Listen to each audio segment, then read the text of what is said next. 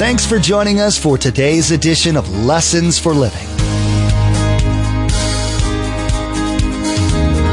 His word so fresh in our hearts abound. His word made flesh in the here and now. A new life is beginning. Lord, let us hear your lessons for living.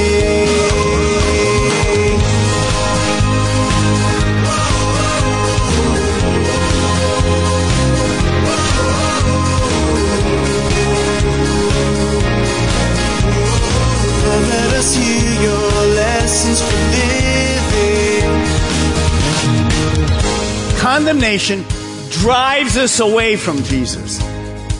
Condemnation drives us away from the cross. Condemnation drives us away from forgiveness. And at the end of that, I'm basically useless. I feel terrible. I'm filled with doubt and guilt. It weighs on me. I'm no use as a Christian anywhere. Do you want to reach people? Do you want to see lives changed? Do you want to leave a legacy for people to remember? It is very simple. Love people. Remember that while you were a sinner, God loved even you. He still went to the cross for you. Pastor Mark encourages us to let this be the foundation of all that we do, then step back and watch God open up opportunities. We can step back and watch God change the hearts and lives of those around us. We're no longer condemned, but rather loved by God who has forgiven even the worst sinner. Remember, there's quite a few ways to receive a copy of Pastor Mark's teaching. We'll be sharing all that information with you at the close of this broadcast. Now, here's Pastor Mark in the Gospel of John, chapter 13, verse 34, with our continuing study entitled Spiritually Healthy Indicators.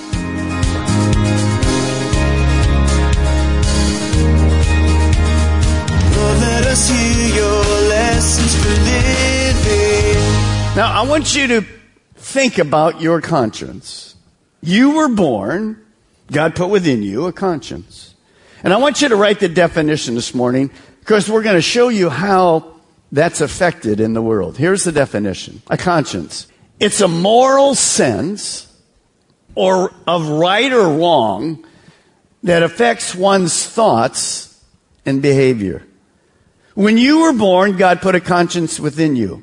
He designed you. It, it's kind of a warning system to help us from making wrong decisions. When God created Adam, He put a conscience in him. And He gave him, He programmed it with one simple fact. Don't touch the tree over there. All the rest are yours. So, how we live with a conscience, is you're going to see in a moment, is how we're programmed. But even if I'm programmed right, I can disobey my conscience. You all know what that's about. Mama bakes cookies when you were a kid. How many remember that? She bakes a nice cake and she says what? Don't have a bite of that. Don't have one bite of that sucker at all. It's for the company that's coming. And you were a kid. How many know you got in trouble? Can raise your hand? You got in trouble. You still remember that. Isn't that amazing what we remember? Well, as you begin to think about that, what is this conscience? It's like a moral traffic light. It tells us when to stop, when to slow down, when to go.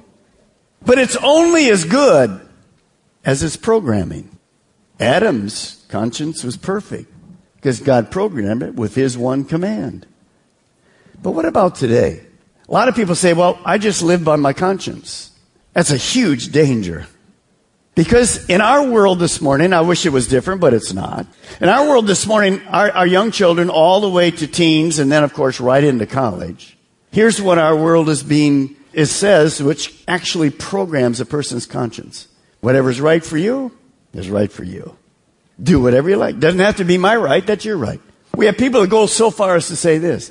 There is no absolute truth. Times have changed. We just live however we want. Well, that's not new. In the Old Testament, there's a scripture that says this. And man, woman, did that which was right in their own eyes.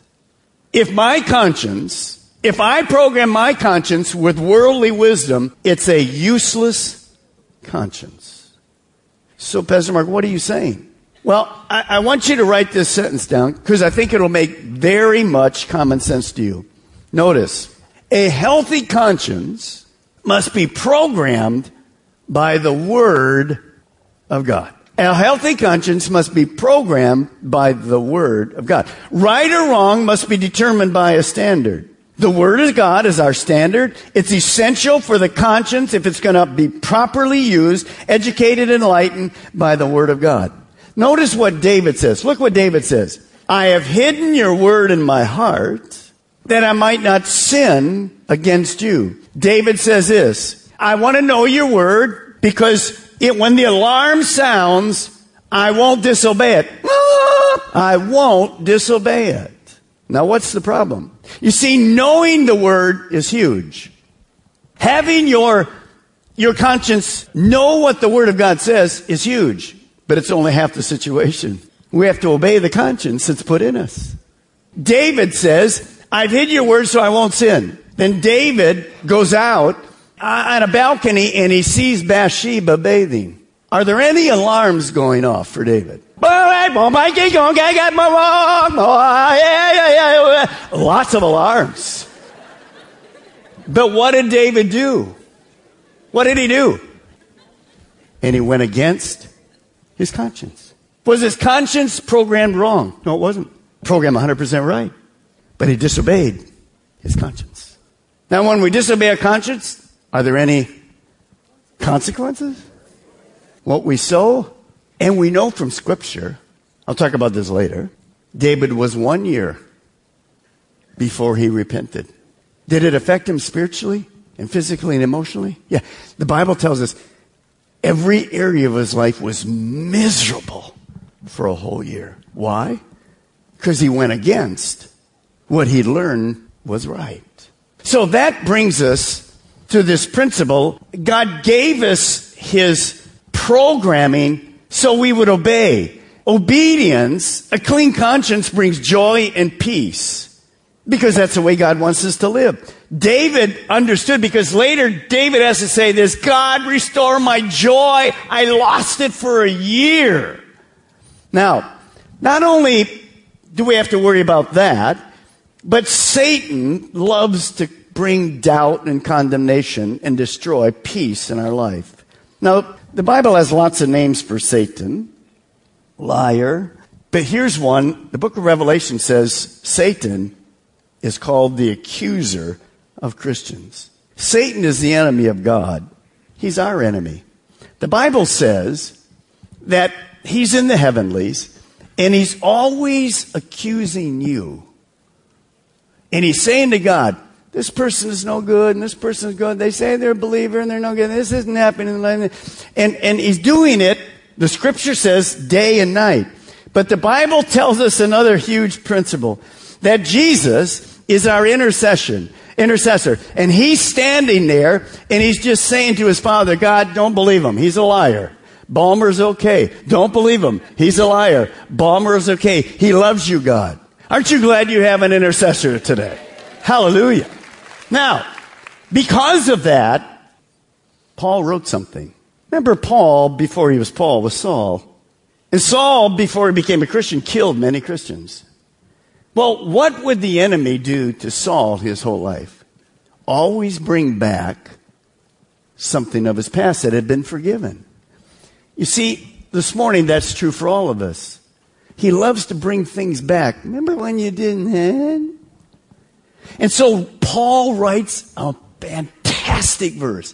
Turn in your Bibles to Romans chapter 8. And I want you to see it this morning. I'm going to read it in the Living Translation. You know that you're not going to be perfect. So the enemy knows this, but he loves to bring condemnation. And we're going to talk this morning the difference between condemnation and conviction. So look at Romans chapter 8, verse 1. Now, all of us and all of our campuses, I want us to read it. And I'm going to stop you as we get started. So now, so when? Hello? Not, not tomorrow.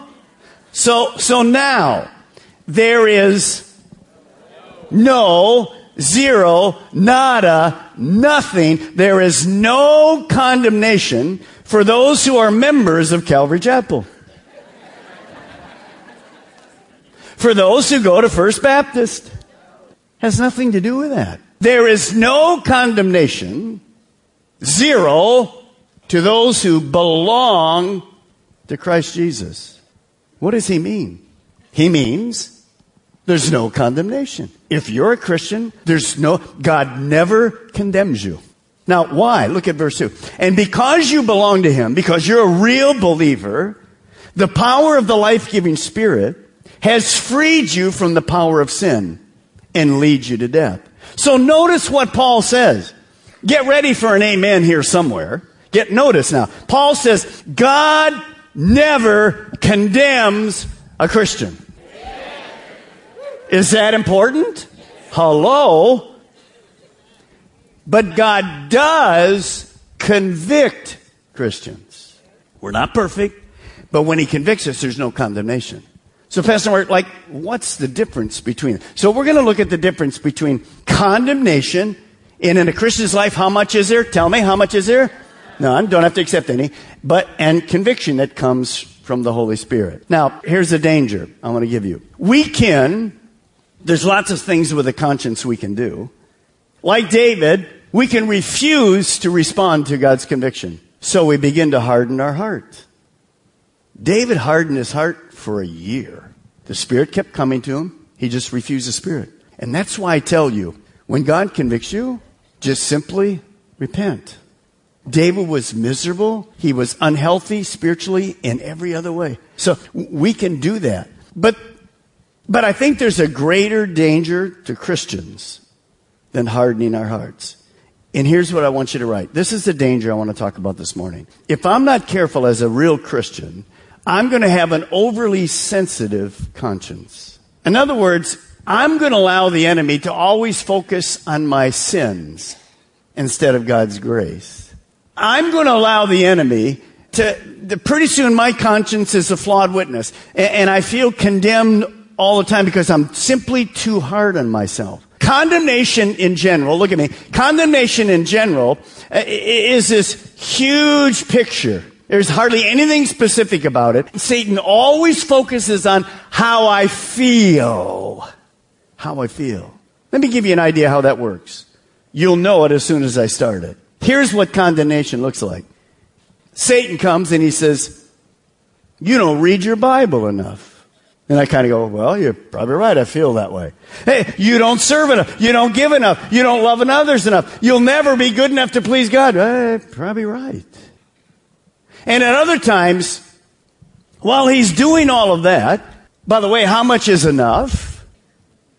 While he's doing all of that, he brings up that sin from last week or from three years ago or something in our past. And he goes, really? You're, you're a Christian? Remember that? He's a master at condemning us. He's a master at condemning us. Now, I want you to see that that guilt affects me. I'm not healthy. God never designed me to be that way. So let me ask you to write very simple three little, three little words, basically three or four little words in each sentence. Here they are. Here's the difference. Condemnation is from Satan and conviction is from God. Say it with me. In all the campuses, let's read this together. Here we go. Condemnation is from who? is from Satan, and conviction, what? Is from God. All right. Now remember that. So when I feel condemned, who's it from? And Satan is a what? A liar. And he's always accusing. He's a liar. When I'm convicted, Satan never convicts me. When I'm convicted, it's from God and it's good for me. Now let me go through quickly what that looks like so you'll recognize it in your life because all of us struggle with this. Condemnation comes from Satan, and his goal is to tear us down. It leads to discouragement and doubt and feeling unworthy, guilty, and it makes us believe, because he keeps bringing up all these things, that we cannot change. Condemnation drives us away from Jesus. Condemnation drives us away from the cross. Condemnation drives us away from forgiveness. And at the end of that, I'm basically useless. I feel terrible. I'm filled with doubt and guilt. It weighs on me. I'm no use as a Christian anywhere. How can I witness to someone when they go, hey, how you doing? Uh, so I'm useless in the kingdom of God. That's exactly why Satan, for one year, David was useless. One year. Most valuable thing you and I have is my time. So understand, that is exactly, condemnation removes the joy of living in our usefulness for God. Now what about conviction? Conviction is from God. Now, why do I need conviction? Because I sin. There's no perfect people. We've already been through all of that. But instead of this general thing, you don't read enough, you don't love enough, you don't give enough, conviction is a specific awareness of one particular sin. It's like this. Satan will say to me, uh, Mark, uh, you said an unkind word to your wife yesterday and it, wasn't right. She didn't do it and you blew it. That's conviction. Because I know the word I said. By the way, it's not true. Maybe true for some of you. What does condemnation sound like? Well, Balmer, you've been married to that woman 46 years. You never do anything right. You'll never be a right husband. You're never a good father. You never. That's condemnation. See, now when that conviction comes, Balmer, you did this. What's my responsibility? Ask God to forgive me and then do what? Ask my wife to forgive me. No, I just want to ask God. No. Well, why would you want to do it? Because it's humbling, isn't it? But see, that's what brings restoration. That's what brings restoration. So, conviction is always about one specific area. It, it, it, it drives me to Jesus. It causes me to repent. And it encourages me to receive His forgiveness and change. See, it's very different from condemnation. It then restores my joy and makes me useful in the kingdom of God. Now, I discovered way long ago, Lynn and I did, we used to do a small group 30, 40 years ago. We had like 40 people in our home. I was teaching. And guess when the battles came in the home? The very evening I would teach. And you know, we're other, and I'm teaching, praise God, you know, got a book, may God, what I look at my wife, I go, oh my goodness. Till my wife and I discovered, enemy, this isn't going to happen. So we'd always be very careful that evening to love each other and be in unison. Amen. Amen. Amen. Now, when you begin to think of that conviction and condemnation, condemnation sends you away from God and His forgiveness in the cross. Conviction brings you back to God, restores your joy of living.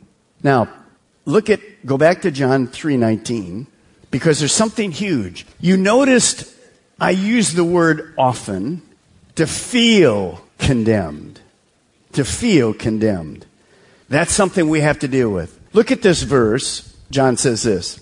Our actions will show that we belong to the truth. Our actions will show that we're really believers. So then we can be confident.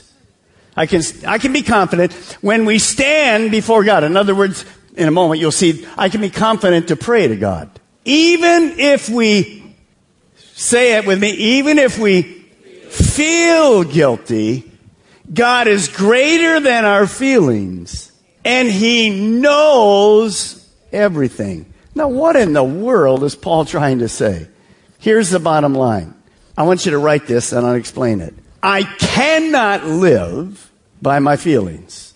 If you live by your feelings, you'll be up one day and down the next. Spiritually, you cannot live by your feelings. I have to live by the truth, the facts of God's Word. See, because often because I, depending on your esteem and God esteem or lack of self-esteem or whatever, and sometimes it's the opposite. You're just super overconfident. Everything's perfect. Lord help us. You're not perfect. Get out of my face. I hate people that think they're perfect in every decision. Because they're not. You know why people are prideful? You know why people are prideful? You won't like this. I didn't like it when I heard it. People are prideful because they're insecure. Well, I have got all the right answers for you. Really? The reason you're saying that because you're insecure in yourself. Well, no, I'm not insecure. Yes, you are. Now, understand this. So, what is the bottom line? What in the world is Paul saying there? Here's what Paul's saying. Listen, there's no doubt that a Christ follower loves God. And we desire to obey him by loving him and loving others. But sometimes I do fall short. Sometimes my heart does condemn me. Sometimes my conscience bothers me. But John reminds us that through all of those feelings, God knows the real you. What does God know about me? What does the Bible say about a believer? Let me just give you three or four. God knows, if you're a Christian this morning, God knows that you love Him and you want to obey Him. God knows that. There's no true Christian that says they're a Christian and doesn't want to obey God. Doesn't mean I always do. If you say, well, I'm a Christian, I don't want to obey God, I just want to get to heaven. Let me just kindly say this to you. You're not a Christian. Jesus said it like this. If you love me, keep my commandments. See, the commandments are not bad for us. They're good for us. A conscience is our protector. If David would have heard the alarms, bing, bing, bing, bing, and went, you know, this is, looks pretty good, but this is not going to get me where I want to go, and walked away, we'd have a whole different David. Now, don't look at me like that. You've been there, and so have I. So I can't go by my feelings because my feelings sometimes will say, well, I really don't love God then. No, God knows that you love Him and want to obey Him. God knows that I've been born again. God knows that you're His children. And here's one, get ready. There has to be an amen coming at this, so I'm just getting your amen ready. You ready? Here it comes. The end of Romans 8 says this. God knows that nothing can separate a Christian from His love. Could I hear an amen in the house? Nothing. Doesn't matter what you do. Be convicted, ask forgiveness. Nothing can separate you from the love of God. Praise God. Praise God. That's assurance.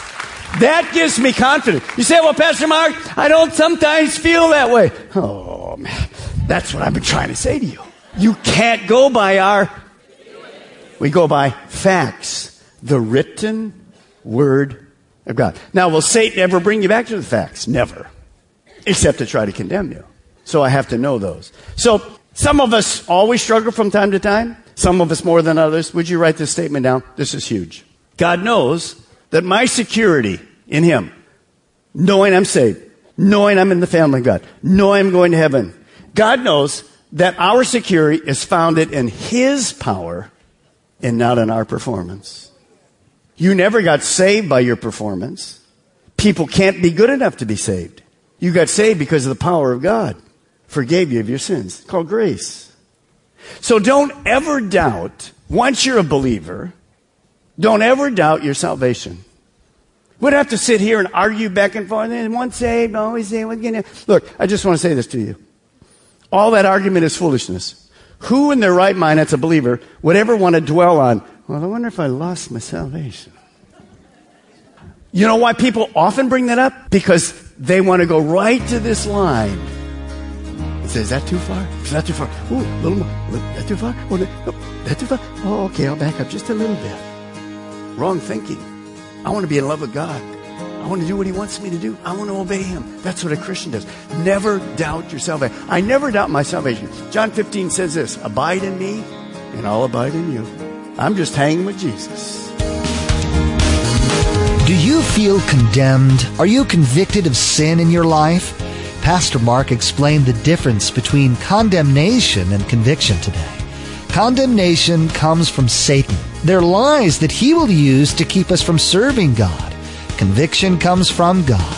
He desires a closer relationship with us. and He wants us to have a better life. So he will convict us of sins in our lives so that we can get rid of them take them to the cross.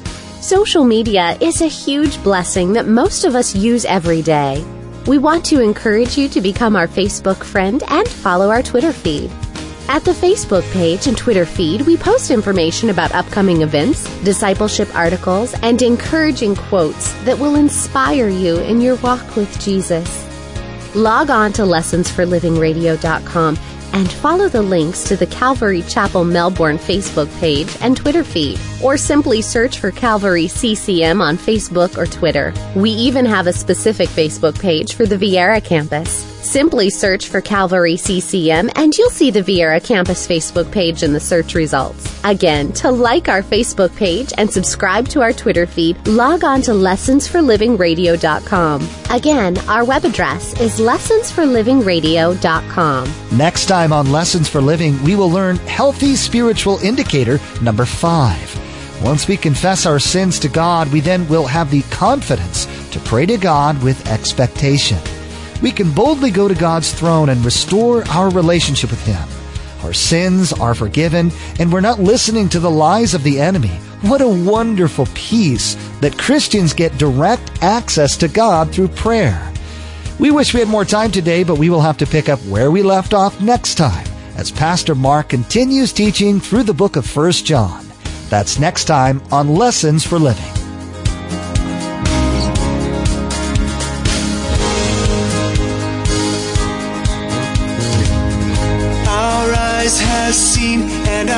ears have heard His word made flesh in a hurting world.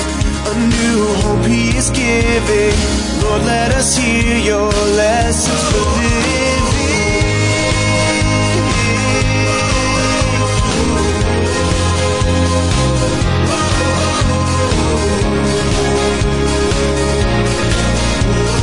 Lord, let us hear Your lessons for living.